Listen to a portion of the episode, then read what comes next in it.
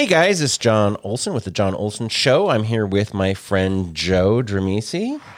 Hey, how's it going, Joe? Oh, it's going great. Great day awesome. today. Joe's with the San Diego County Gun Owners, and uh, he's pretty much badass. Does a lot of cool stuff around uh, East County and uh, make sure that uh, we have cool events to go to and that everybody's safe when they go. So that's kind of a, a neat thing. You're part of the San Diego County Gun Owners I board. am. Yeah, that's uh, one of many things I do. But yeah, Yeah, cool. So, um, you know, uh, Heather, who's usually here, but she's sick today, so she's not coming in, um, wanted to introduce us so we could talk about situational awareness and those kinds of um, things that seem to happen more uh, during the holidays when people are distracted. Um, do you have a class, or what? How do how can we help people uh, pay attention to what's going on around them? So we do a number of different things here, and the reason, the way I got into the situational awareness things, uh, like you're saying, I do a, a lot of different things. One of the things I do is I'm a firearms instructor, and um, I'm one of the number of um, firearms instructors that are approved by the sheriff here in San Diego County to do the uh, the state mandated concealed carry classes. So as part of that, you know, when when uh, more and more people now are getting their concealed carry license in San Diego County, we finally got that that back. And you probably talked to Michael about that. Yeah, we That did talk the, to the big about that. achievement there, or one of the big achievements with San Diego County gun owners. Um, but we uh, more and more people. We're about almost eight thousand licenses now. So people are getting their concealed carry license. And the idea with concealed carry, and this this applies to everybody too. It's not just people that are armed out there. But um, the idea with concealed carriers is you you that that should be the last resort. Um, you know, if you get yourself into a situation where you actually have to use the gun, um, that's then your situational awareness failed basically. So what we try to tell people is, okay, you want to be paying attention to things that are around you, um, and there's certain things you don't want to do, certain things you do want to do, and um, you want to avoid. I guess the, a, a way that um, that some people talk about it is uh, you want to fail the victim selection process. I guess. Gotcha. Okay, So- you want to look uh, as um, as least vulnerable as possible. Yeah, you want them to pick the other guy. Don't Yeah. pick me. And um, you know, criminals are um, are predators really, and that and they just prey on people. And um, if you and one of the classes that I talk about, I use or that I teach, I use a um, there's a picture of it looks like a group of people on safari. And they've got their Range Rover, and they're all looking out over the savannah. And there's a guy standing on the roof, and they're all looking out in one direction right behind them across the little dirt road that they're on is a lion sitting there watching them and you know that's the intro to situational awareness because situational awareness the um the term is just you know it's kind of the the techie term for just paying attention that's really all Yeah, is. yeah. Keep your head on a swivel, and yeah, Yeah, and and again, it's not even that much, um, you know, because you don't have to be all whacked out and paranoid about it and everything, but you just need to pay attention to your surroundings. And um, you know, one of the things that we talk about is we'll say awareness buys you time, time buys you options. So the sooner you notice something going on, the more options you have. And um, like we were saying a little bit earlier, criminals are predators basically. So they'll they'll look at a group of people and then they they pick out who they're going to you know victimize say who they're going to do their thing with and um, you know they look at certain things. There's a um, there was a study that was done gosh a, a while ago i think the late 90s or something like that where they um, they interviewed prisoners uh, federal prisoners that were in prison for violent crimes and things like that. And they showed these prisoners a bunch of videos of just general groups of people people out on the street on sidewalks and you know in the stores and things like that and they asked the prisoners to pick out um, okay who would you who would you go after here out of this group and the prisoners consistently picked the same people out of all these different videos and a lot of times they couldn't articulate exactly because they all weren't were in the same for. room at the same No, time. no, no. These Yeah. are all separate people. Sure. Yeah, and um, it's just things that they look for. They look for people that that don't look like they're paying attention. People that look like they're they're lost or they don't belong where they're at. Um, people that are kind of shuffling as they walk, as opposed to standing straight up and walking pers- purposefully, uh, and things like that. So they look for certain things. So when we teach about situational awareness, you know, we tell people, okay, pay attention to you know how you're behaving out there. They talk about the uh, the color codes of uh, awareness, basically, and uh, there's four different conditions. There's um, there's white, yellow, orange, and red. And uh, people that are in condition white, they say, are people, and you'll see this if when you leave here today. Just walk around out there, you'll see lots of people in condition white. And these are people that are staring at their phones. They're not really aware of what's around them. Uh, you walk right past them, they don't even know you're there. Uh, that's a bad thing. That's what criminals look for. They look for people like that. Uh, it's one of the things they look at. Condition yellow is what we say is where you should be. Um, and again, it's not all paranoid, head on a swivel, looking at everything like that. Mm-hmm. It's just paying attention. You know, leave your phone in your pocket. Uh, you know, aside from uh, the phone attracting your attention, it's a what seven hundred dollar thing that you're exactly waving around, around. there. Mm-hmm. Yeah. So, um, you know, leave your phone in your pocket. Pay attention to where you're going, and pay attention to who's around you, because that's the other thing. Um, there's you know certain places we talk about the rules of stupid, and I think that they attribute that to John Farnam, who's a big firearms guy. Um, but you know, he says don't go stupid places at stupid times and do stupid things with stupid people. And you know, if you violate one of those, you're probably okay. If you violate two or more, you're probably going to have a problem. And, um, you know, certain places you go, if you pull into the gas station, pull into a 7 Eleven to get gas at midnight, all right, that's kind of a stupid place at a stupid time. You know, you need to organize your life such that I, I, don't need gas at midnight. I can get gas tomorrow morning. Right. You know, and it's that kind of stuff. It's paying attention when you pull into a gas station, um, looking for things that that are out of the ordinary. Like when you pull in, you would expect to see cars parked by the pumps with people standing around. Um, you would not necessarily expect to see a car parked out on the side of the parking lot with maybe three guys sitting in it. You know, it's it's that kind of stuff. When you walk into a store or 7-Eleven like that, um, pay attention when you walk through the door. Who's in there? You know, as you're opening the door, it's all glass. You know, is the clerk behind the counter? Is it completely abandoned in there? Who else is in there with you? It's just noticing that kind of stuff. Sounds a lot like defensive driving, just paying attention to. Well, it is even the driving aspect of it, right? Because uh, carjackings are growing nowadays, as is a lot of violent crime the last couple of years.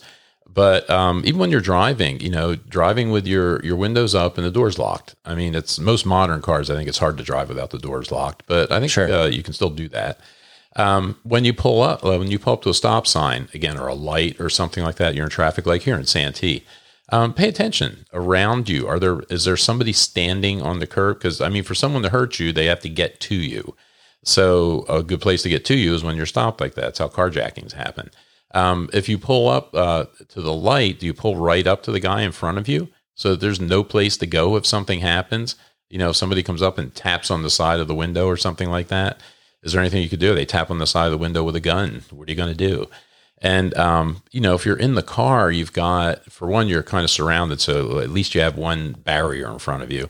Uh, if the car is in gear like it should be, you know, now you can take off. Maybe you can do something, but you can't if you hem yourself in. So it's just paying attention and looking for stuff like that. Um, you know, even sitting in your car, uh, you know, they talk about cars being transitional spaces or um, places that the public have access to. So, you know, okay, if you have to pull over, say you're sitting in the parking lot, uh, like when I leave here today, you know, I'll go out here, I will pay attention as I walk through the parking lot. Um, who's in the parking lot with me? Is there a car full of people sitting in the parking lot next to my car? Uh, something like that. When I get in the car, I'll get in, I'll lock the doors, and uh, I'll start the, the truck and I'll leave. I'm not going to sit there and, and play around. Oh, you're not going to check your email? I do that all the time. I, yeah, well, you know what? And and you can do that. Mm-hmm. Turn the motor on. All right, put the car in gear, foot on the brake, be able to hit the gas and move if you had to. okay, that makes so sense. That, that's mm-hmm. the way to do it. But I mean, it's just paying attention to things. Uh, so there's a lot of little things like that that you can do to avoid problems because. Um, you know, we are saying criminals are predators and they pick people. One of the things they look for is people that are not going to be a problem. You know, and it's it's not that the criminal's afraid of you or they think they can't, you know, physically overpower you or something like that, but they don't want to. If um, right, why would they pick you when they can pick somebody else that's easier? Exactly. So if I'm, you know, one of the things they're looking for is people that don't look real confident, that don't look like they're paying attention, that that you know look like they can get in, do their thing and get out real quickly. That's what they want to so do. So you're not advocating being paranoid and always freaking out, just being aware, just paying attention and being aware. Yeah. And that's, you know, like I said, the more you pay attention, we talk about, um, there's another thing they talk about because the, um, with criminals, the criminals get to make all the decisions. The criminal decides who they're going to attack. They decide when, they decide where, they decide what weapon, they decide all that stuff. You're always reacting to what the criminal's doing. So the thing to do is you want to break that what they call the OODA loop. Um, And that's something that comes from the military that it's observe, orient, decide, and act. And all people do that. All humans do that. Criminals Sure. do that. So what you want to do is you want to disrupt the criminal's OODA loop. You want to make them react to you. So, for instance, if you're coming out, um, say you're leaving the Home Depot uh, in the evening, you're walking out to your car, and um, you know you're in condition yellow, so you're paying attention, you're looking, and you notice there's two two young guys are standing by the cart return area. So, okay, probably nothing, but that that's a little bit odd. People don't just usually hang out by the cart return area. So, um, so you've noticed them. So you're walking toward your car, and now they look at you. Again, maybe nothing, but most people are not going to look and watch you. They might glance and see, and then look the other way or something like that. But now you got two guys watching you as you walk to your car, and now they start moving toward you. So now you should be in that that condition yellow, maybe going to condition orange, where I'm seeing something, and okay, this could be a problem. And now you're what ifing. Okay, if they do this, I'm doing that. And um, so you're watching, you go to your car, and now they split up as they're walking toward you. Really weird behavior. Normal people don't do that. So that's the kind of stuff you're looking for. So the sooner you see that, the more options you have to react to it. Right. So, So- if you're walking through the parking lot in the dark on your phone and you're not paying attention, next thing you know, one guy jumps out from the front of, or behind one car and the other guy tackles you from as you turn or something. Yeah, if you Yeah. don't if you don't notice them until they're right next to you, your options are limited. You know, if you notice them as they start walking toward you and looking at you from the the um, shopping uh, return area, you can do something. You can say, okay, maybe I don't need to go to my car now. I can turn around and go back in the store. That disrupts their OODA loop because now they had their plan. They were going to do this or going to do that, and it's oh heck, he moved. He did something else. So now they have to react to what you're doing. And uh, the idea is to make them pick somebody else. That's that's the whole idea of it. So Oh, okay. so yeah, just paying attention. You know, pick the other Yeah. guy. You know, I used to. Uh, I was a scuba diver back in the day, and and I always had. I always told my dad, you know, I don't. I don't have to be stronger than a shark. I just have to swim faster than you. Yeah. so- yeah, that's the idea. Yeah, it's uh, Well, he didn't appreciate it too know. much, but that depends. I mean, unless you're, you know, unless you're Jason Bourne or you're Jack Reacher or something Mm-hmm. to where it doesn't matter. Most of us, it matters. So, uh, you know, if you can avoid that stuff, um, So, are you saying that uh, we we have eight thousand people in uh, San Diego County that within the last few years got their uh, CCW, right? Their yeah. their carry permit. Um, how many of those people actually um, are, are there numbers or stats that how many of those people have actually had to show their weapon or uh, any of that kind of stuff? Yeah, they say it happens uh, quite a bit across the country, more so than you would think. Um, it's hard to get exact numbers with that kind of stuff. The numbers that you hear across the country are anywhere, I think, from one million to two and a half million times a year. That kind of stuff happens. Okay, Um, the the reason it's hard to get numbers on that is because okay, if if somebody is attacked, say, and they they draw their gun, usually what would happen is the criminal or whoever's doing the attacking is going to turn and run. So if that's what if that what if that's what happens, then there's okay, the gun's never fired. You know, you may call the police, but the police aren't going to. They're going to say, "Oh, was the gun fired?" No, so they're not really going to care. right. So there's no reason to mark it down and keep track of right it. so it's hard to get good records on that kind of stuff so so there's there's estimates out there it just depends on who you listen to you know, it, it, it's funny. I I, uh, I know several people that carry that have permits to carry, and um, they seem to be the most cautious people I know.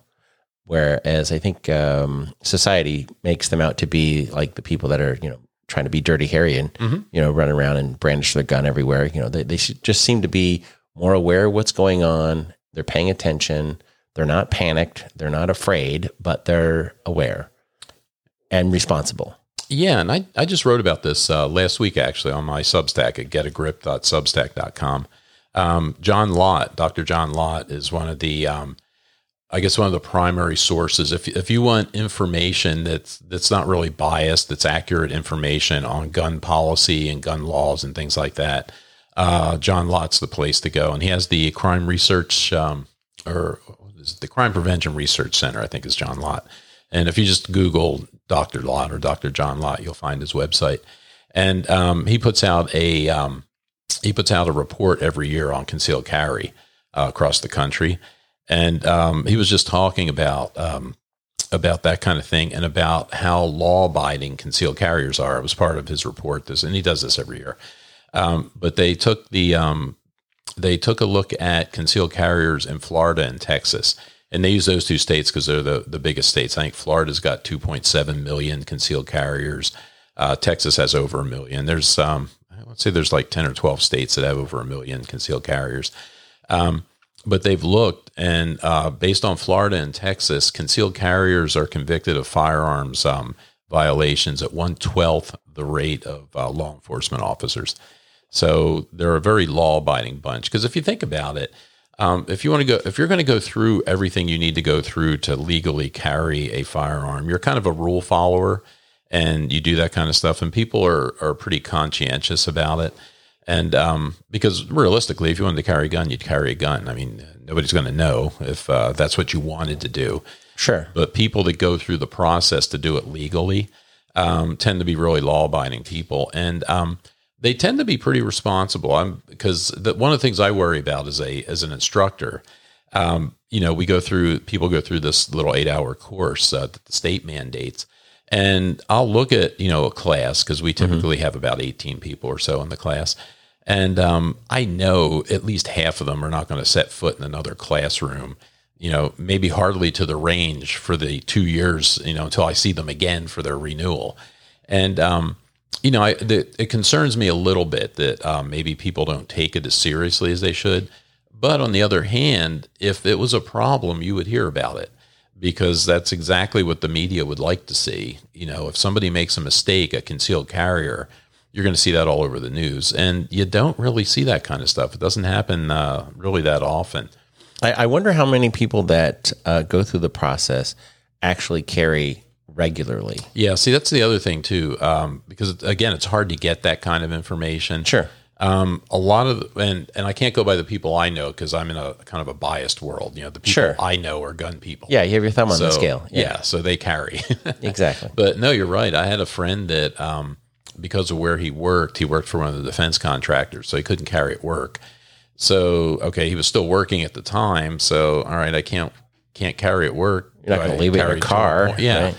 And uh, you know, and he was one of those those people that you know, and I, I always tell people that if, if that's what you're going to do, think of do something else. You know, don't mm-hmm. don't do this because um, the other thing I do is I do these uh, concealed carry workshops, and we do them all over the county. Um, we were I know before COVID we were doing probably seven or so a month uh, all around the county, and I think we're back up to that. I know I do one um, every month up at Poway Weapons and Gear, and um, we you know it's varied. I used to do it every other week, and then we went to every week for a while. Now we're back to once a month. Um, but it's a, just a seminar explaining to people, okay, the process. You want to get a concealed carry license. This is what you have to go through. Gotcha. It's and, just explaining what happens. Yeah, all actually. the steps. Okay. Uh, yeah, so you're scaring away the people that aren't really interested. Well, uh, hopefully. One of the things that yeah. I say to them, because um, I'm catching them early there, because mm-hmm. they haven't started the process yet, and it's going to take the better part of a year once you get started.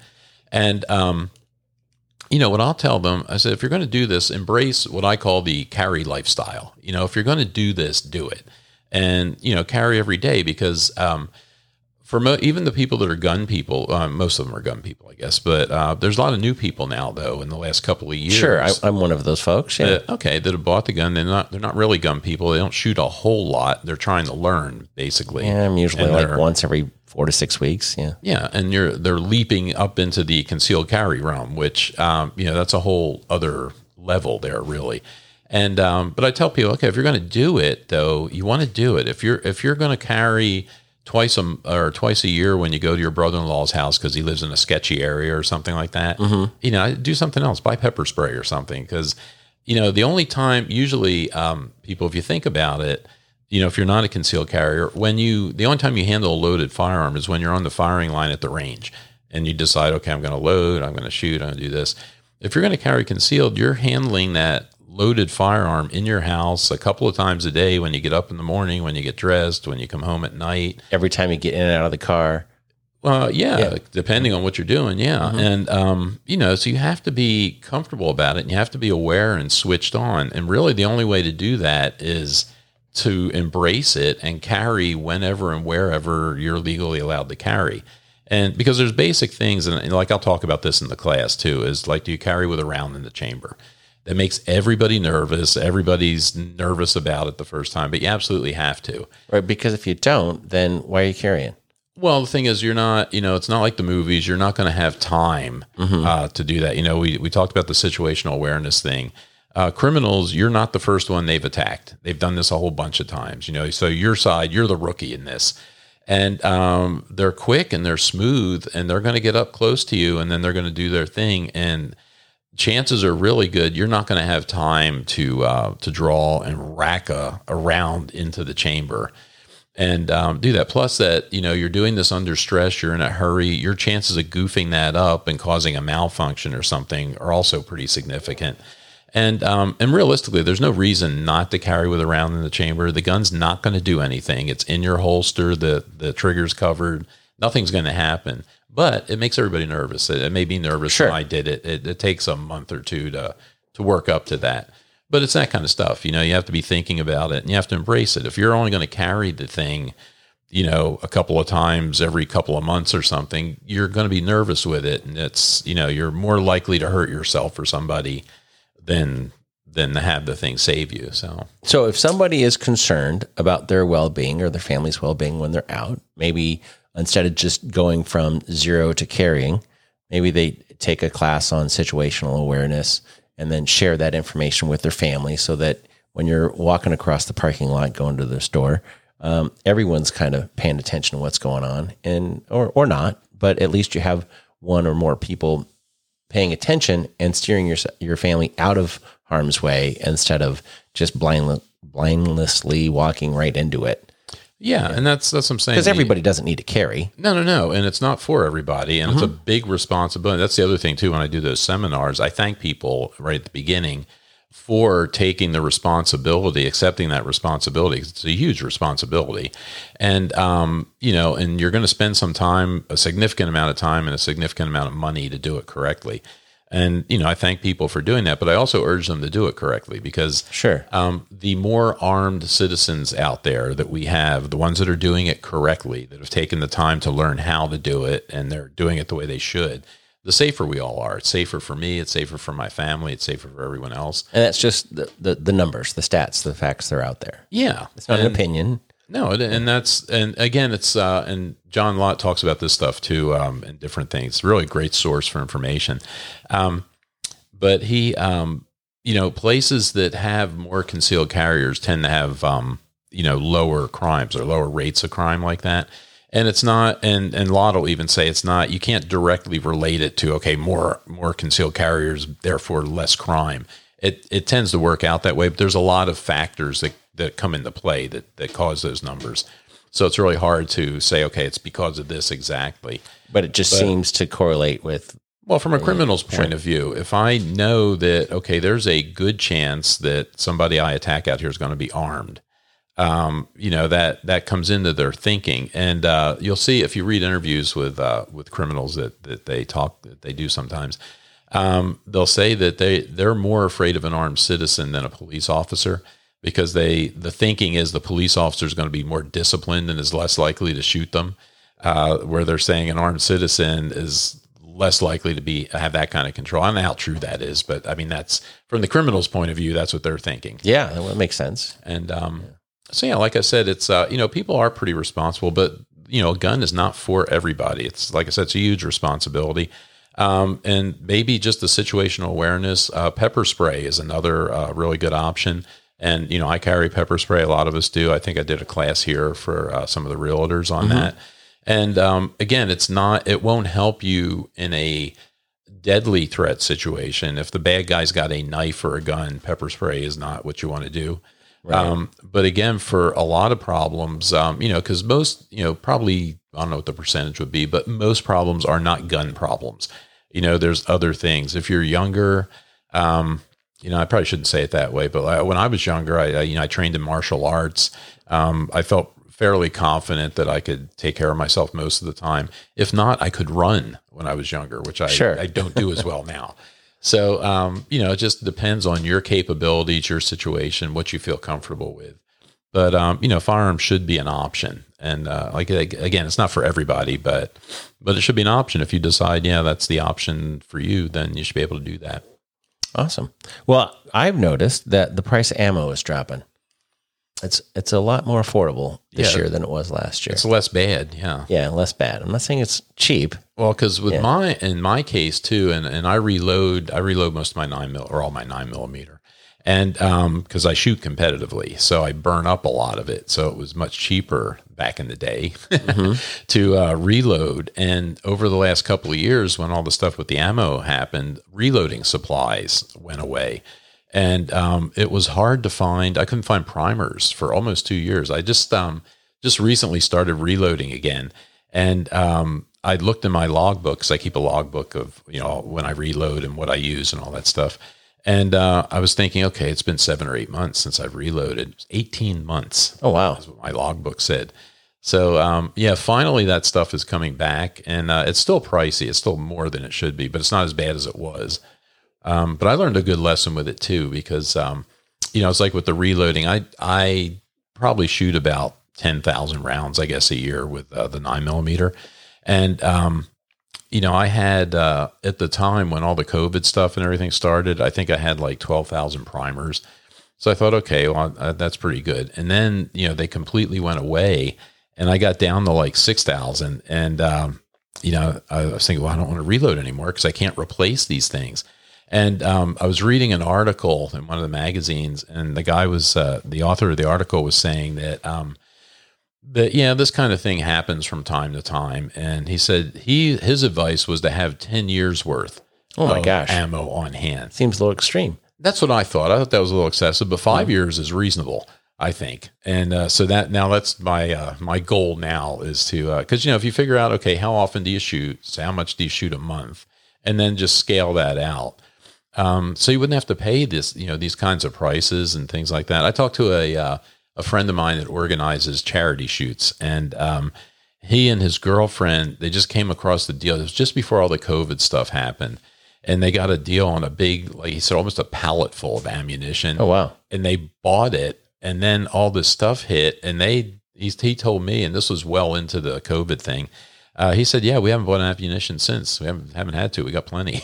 Got a whole pallet in the garage. Yeah. but um, but yeah, I think that's you know you need to plan for this kind of stuff, and especially you know the way our politics and things are now in the country, you don't know what's going to happen really.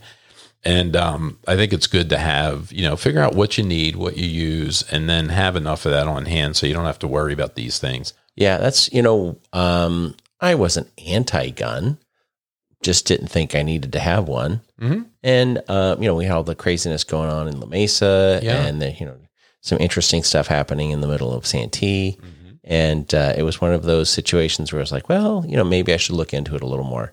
And it's been a great way for me to to reconnect with my son, um, Yeah. which um, you know he lives in Arizona and he's uh, he likes to call it America. Yeah, that's what I call it. Yeah. and so my wife was like, "What's what's with this fascination of guns all Yeah. of a sudden?" And I said, "Watch this." And so then I I text my son, "Should I get a, a an an AR rifle or AR pistol?" And then like right away he called and she goes, "Wow, that was quick." I'm like, "Yes, yeah." If I ask him, "Hey, are you coming over this Thanksgiving?" Eh, it might be a couple days, but you know, you want to talk to him about a handgun or a rifle or something, he picks up the phone, calls me right away. Yeah, well, you know, it's interesting too because I mean, I hunted as a kid, um, and I, actually, I still have my shotgun that my parents got me when I was like 14. I still use that for sporting clays now. Um, but um, you know, I didn't.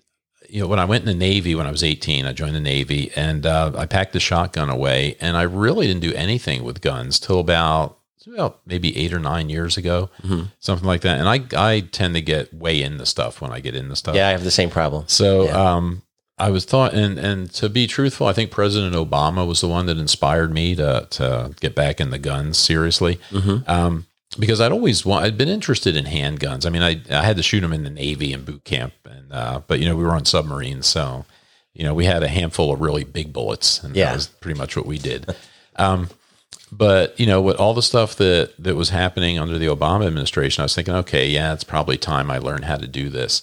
And um, you know, and I did what I would typically do, where I took a class. So I went to Poway Weapons and Gear, took their beginner handgun class, and I didn't even know what I wanted to get. And everybody there, you know, when you go to these different ranges or different schools, like um, everybody has the gun that they like. It, it you go up there at Poway, they're all ex law enforcement people. Everybody's got a Glock.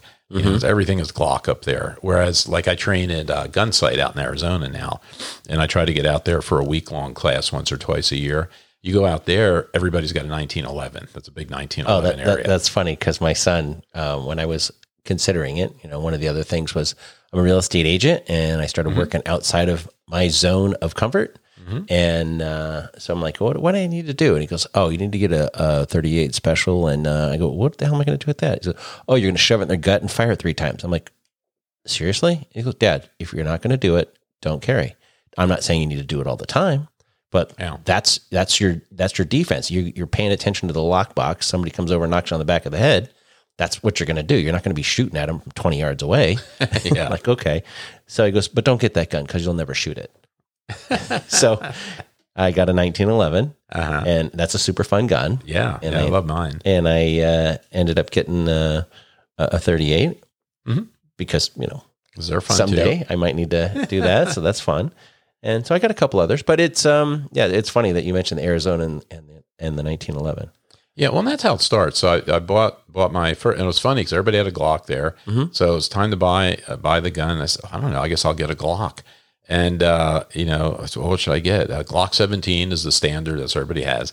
And uh, I said, okay, well, I'll get that. And at the time, I wasn't even thinking about concealed carry. I was just trying to learn how to shoot a, a handgun. And um, I was going to buy that, and they didn't have any there. But they said, "Well, we have this Glock 34. It's more or less the same thing. It's it's actually the same lower. Uh, the slide assembly is about eight tenths of an inch longer." And uh, okay, so I bought that, and as it turns out, the Glocks fit my hand really well. They work really well, and the 34 is better uh, for competitive shooting, which is what I ended up doing anyway.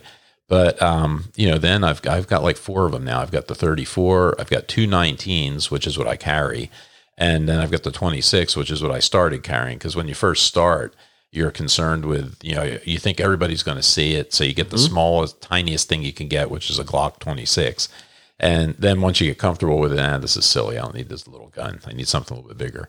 But um, but yeah, that's how it starts, and you just get into it, and um, you know, and I got I started doing that, and I was working the um, so I bought this this gun, and I started. I was learning how to shoot it, and I was taking some classes, and um, I was working the um, the Western Days parade in Lakeside. I was volunteering during the parade day, and inside of um, a half an hour, I ran into like two different friends, I think. And I said, "Hey, what would you do last weekend?" Oh, we went to this gun owners dinner. It was the San Diego County Gun Owners. It was their first annual dinner. They did it on the uh, Midway Mm-hmm. on the aircraft carrier, and um, I said, "Wow, both of these people told me about this." So, uh, so I thought, okay, well, let me uh, find out about this. So, you know, one of the guys was a good friend, Frank Hilliker, that owns the Oh yeah, yeah, there. Frank. So um, I asked Frank, and he, he gave me Michael Schwartz's number. So I called Michael and uh, talked to Michael for about an hour and, and joined up. And then um, a couple of weeks later, I think I called Michael back and I said, you know, I want to get more involved. What else uh, can we do here? And you know, it was the organization was brand new. He said, "Hi, you want to be a board member?" Said, "Yeah, okay." That's funny. so it went from there, and uh, and I think I joined. You know, I didn't join as a regular member. I joined as a ten ring member at first, so I was getting way into it already, and uh, then just went from there. But um, now, like I said, I I work um, range safety officer shifts up at my the club I belong to is um, the Lemon Grove Rod and Gun Club, and the range Okay. is up in Alpine. And uh, I try to work there as a range safety officer every week. Um, I'm teaching concealed carry with Bill DC over at um, CCW USA. So we teach um, the concealed carry stuff. I'm doing all this other stuff. I shoot competitively. So like I got way into it, but, but it's a lot of fun. Um, it's uh, interesting, you know, it's because you start collecting different things. I like, you know, as an engineer, I like the mechanical part of it. Um, I like revolvers, and I was just fortunate enough. My um, my father in law, who passed away about five years ago, uh, was a retired uh, NIS agent, Naval Investigative uh, Services guy, and um, my uh, mother in law had the um, or his wife, I guess would be a stepmother in law, but um, had uh, a couple of his guns, and uh, you know she didn't know what to do with them. She had them in a uh, they were in a uh, file cabinet in the garage, wrapped up in a T-shirt. They were all loaded still, Oh my gosh. and um, two revolvers. And I finally uh, was able to get them, and they're just beautiful old revolvers back from that era. One of them's a, um, a Smith and Wesson Model 19-1, which was made in 1959. It's just in beautiful condition. But these are guns, you know, in the sentimental part, these are guns that he carried probably on the job. Sure. And um, you know, and I even got because when I uh, got the gun she gave me, uh, he had like six or seven boxes of his ammunition. So I was uh, able the other day to actually shoot uh, the one gun with um, you know his ammunition in it, which was pretty cool. And uh, the other gun was a little bit sticky, so a friend of mine came over the other night and we took it apart and cleaned it all up. So that one's ready to go now. So I'll try that uh, again. But like you were saying, you know, it's um fun. Like my my son's not a gun guy, but he enjoys he likes it when he does it. So he'll go Sure. to the range once in a while with me. But he's excited about shooting his grandfather's gun, so we'll we'll do that here at some point. Well, when I was uh, when I was twelve, lived in Santee for quite a while. Um, my parents went to the old Kmart over there that was uh, where the Home Depot is now in El Cajon, and um, you know I got a uh, a ten twenty two, a little Ruger ten twenty two for for Christmas, and we shot it until they built houses over off of Weld. There was a little range up there, Uh huh. and then uh, it sat there till we started going to the desert when I was in my twenties, and then didn't think anything of it. Had the little lock on it, had it in the closet, you know, in the overhead, and then when my son was uh, my son was eighteen, he was asking, "Hey, what, are you going to do with that that old gun you got up there?"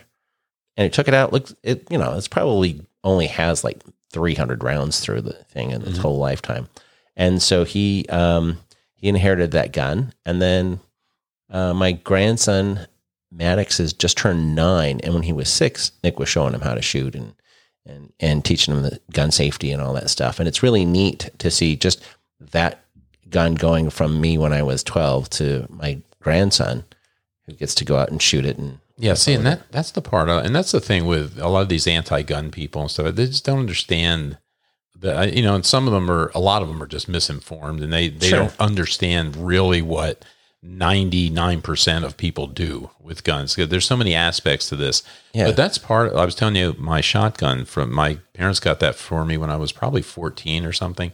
And I told you I packed that away when I went in the Navy. Mm-hmm. When I unpacked it about seven or eight years ago, whenever I did that, the um, the cheesy little vinyl case it was in just like disintegrated when I pulled out. But the gun was in great shape, had a little bit of surface rust on it, and um, I was using that to shoot sporting clays uh, for a while, and I still do once in a while. But um, when I went through my uh, shotgun instructor course, um, it was it's essentially a trap course because it's an NRA course, and um, you know the, this is a dangerous thing too with guns because um, you see stuff at the range, and that's I've bought like three or four guns now because of guns I tried out at the range. Sure. And we're in that class, and this guy, uh, one of the guys in the class, hands me this Browning Citori. It's over and under shotgun, and it's a beautiful gun. And I, you know, I shot that a couple of times. Oh, got to have one of these. So it's like two thousand dollars later. So now I have another shotgun. yes, I, I get that uh, every once in a while. Do you need it? No. Need Yeah, of course it. Yeah, need. yeah. yeah, needs different. Yeah. But uh, but there's a, and like I said, there's so many aspects of the hobby. Um, like I was saying, when I was a, a kid, I was you know we hunted rabbits, but I, we were never serious about it. Uh, I, was, I had the gun mostly because my friends and my cousins all did that. So okay, yeah, I'll go hunt with you. Um, so I was never a hunter, and um, I'm not. I guess I am now, but uh, not uh, officially. I am, or technically, I am, because uh, Because you've done it. what I It's am kind of like I'm a golfer, but I don't really golf. I, I go yeah. I guess you could say it because I'm like uh, what I am is a big cook and barbecue guy, and I've got a big smoker in the backyard. Oh, there you go. And uh, so smoking pork and uh, going out and hunting like a wild boar and smoking that up sounded really, uh, really uh, inviting to me. And uh, I got invited by a guy at the club. A friend of mine uh, said, "Hey, we're going out. We go every year." So I got a chance to do that last year, and um, actually this year in June we did it. And um, that was an excuse to buy a gun because uh, he said, "I got everything you need. You don't have to buy anything." I said, "Of course I have to buy something. You got to get something. Yeah. So I'd been wanting to learn how to shoot longer range stuff because I'd never done any precision rifle stuff. So I bought a um, a Savage 110 bolt action rifle and I got it in 6.5 Creedmoor. And uh, so I thought with that one I could learn how to shoot precision longer range stuff and I could also use it for the boar hunting. So um, so I got my first wild boar last year and we're we're planning the trip again this year. We're going to go up in May this time. Very cool. Um, did you butcher it up yourself or did you take it someplace? No, it's it's great. I mean, yeah, you have to pay for all the stuff, but Oh, um, yeah. But we did a guided thing. They they got us a shot. Um, I was fortunate. I I hit mine the first time. My my boar it was probably before the sun came up. You know, it was it was light. It was the first fifteen minutes, and um, you know, and I hit mine with the first shot. It was great. Um, no, the guides uh, they gut it for you. We get back to where we were staying, and they have a big uh, cleaning area there. They skin them, clean them up, uh, cut them in half. Well, it's kind of like going on a fishing boat. They get it all dialed in. Pretty much, yeah. We dropped them uh, the next day. We threw them in the cooler because we did this up at Paso Robles, which is probably about six hours north of here, and um, threw them in the coolers the next day. On the way home, uh, there's a processor near LA that my friend uses. We dropped the meat off, and about two weeks later, I had all these roasts. I had ribs. I had sausage. I had all this meat. But um, but you have to go buy a big though. freezer. I had to buy another. Well, no, the freezer came uh, the year before because some friends of ours who moved to Idaho raised steer. Mm-hmm. Uh, so I bought my first quarter steer a couple of years ago. So I had to buy the uh, freezer for that. But I had plenty of room, so I was Oh, ready to go. go. Awesome. But um, yeah, it's all it's that kind of stuff, and even the precision rifle stuff. Like um, you know, I've been able to. I've hit uh, targets now at twelve hundred and eighty yards with the uh, the rifle. So I thought, wow, that's cool. So um, so yeah, it's there's just so many aspects to uh, Where do you, You know, go to to shoot 1,280 yards? The uh, well, where we teach, it's up on private property up in Escondido. Okay. Uh, so they could shoot actually out to a mile uh, up there because they there's some serious people that, that do serious long range stuff up there. But um, but yeah, I'm happy if I could shoot out you know a thousand yards. That that's great. I don't have to go any further than that. But it's uh it's a lot of fun. That kind of stuff is fun. I'm still working Um, in the 15 to 25 you know yard range. yeah, it's well, it's just Yeah. you know, it's a matter of time. How many, how much time do you want to spend doing it? exactly. Well, I, um, I have to get past the 80 cents. You got to start reloading. You know, Yeah, another, oh, well, another thing to buy. That's a whole other thing. Well, that was a, we started shooting trap now because what we'll do is um, I'll work my uh, my range safety officership. Usually, I'll work on Fridays if I'm not teaching, and um, so I'll work from eight to twelve, and then at twelve, uh, a couple of the guys that come up and shoot will walk next door and we'll shoot trap for an hour or two, and um, you know I started burning up all these shotgun rounds, so. Uh, uh, naturally, one of these guys, they all reload stuff up there. So uh, he had a shotgun reloading press that he sold me. So I'm just starting to get into that now. But like I said, there's, there's so many just different aspects of this hobby, different things you can do. And it kind of folds right into all of the other stuff that you do with uh, your volunteerism and, and the things that you do in the community. It's all, I mean, it's like one or two steps away, you know. But well, it uh, is. Well, because if you look at this, like the whole gun owners thing is is all volunteer stuff. Doing the radio show with Michael is all volunteer. Um, the articles I write, really, I just do that because, um, you know, I was telling Michael, I said, hey, we we should have a blog page, and he said, go for it. yeah, that's the worst thing you could do is So, come up with uh, a with a yes. great idea in front of Michael because he'll give you a job. Well, yeah, which is which is good though. I mean, that's that's how volunteers should work because all volunteer organizations are the same. I mean, because when I was, um, you know, search and rescue was volunteer, ski patrol was volunteer, uh, the gun owners is all volunteer, and I've been on the boards to all those organizations, and you know, it's always the same thing. You get like ten percent of the people are doing everything, Yeah. and uh, you know, it's like you find something you really like. Like I enjoy writing. Uh, so you know, Michael got the website guy to set up the blog page, and now you know I write an article every week for them, and uh, been doing that. That's probably been four or five years now, just about every week. Very Um, cool. Yeah, I spend most of my time volunteering for small business. Uh huh. On the boards for the East County Economic Development Council and the Santee Chamber and, and stuff like that. Well, see, and that's what it's about. And you find stuff you enjoy because my wife is very active. She's an edu- oh, a retired educator now. She was a teacher and then a principal, but uh, she's very active at the the Lakeside Chamber. She was the uh, the chair of the chamber for a couple of years. Um, the same thing with the uh, the Stadium Association because all they, you know they do those rodeos. We lived out there, you know, and how far we were a mile and a half from the rodeo ground, something like that. I, We were out there probably 10, 15 years before I ever went to a rodeo. And uh, now, you know, the last probably 10 years, we volunteer every year.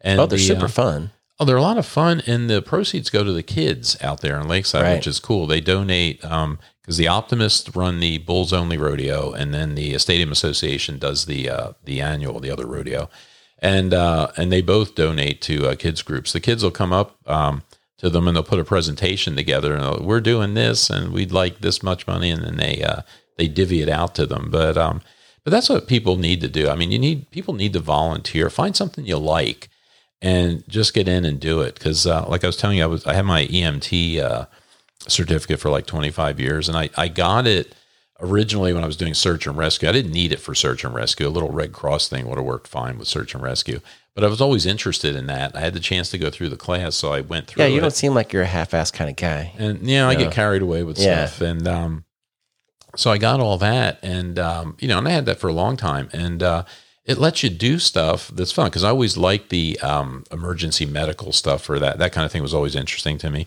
The thing with with um, search and rescue, you didn't get to do a lot of that because they're you know people are when you find them, they're either really hot, really cold, or really dead.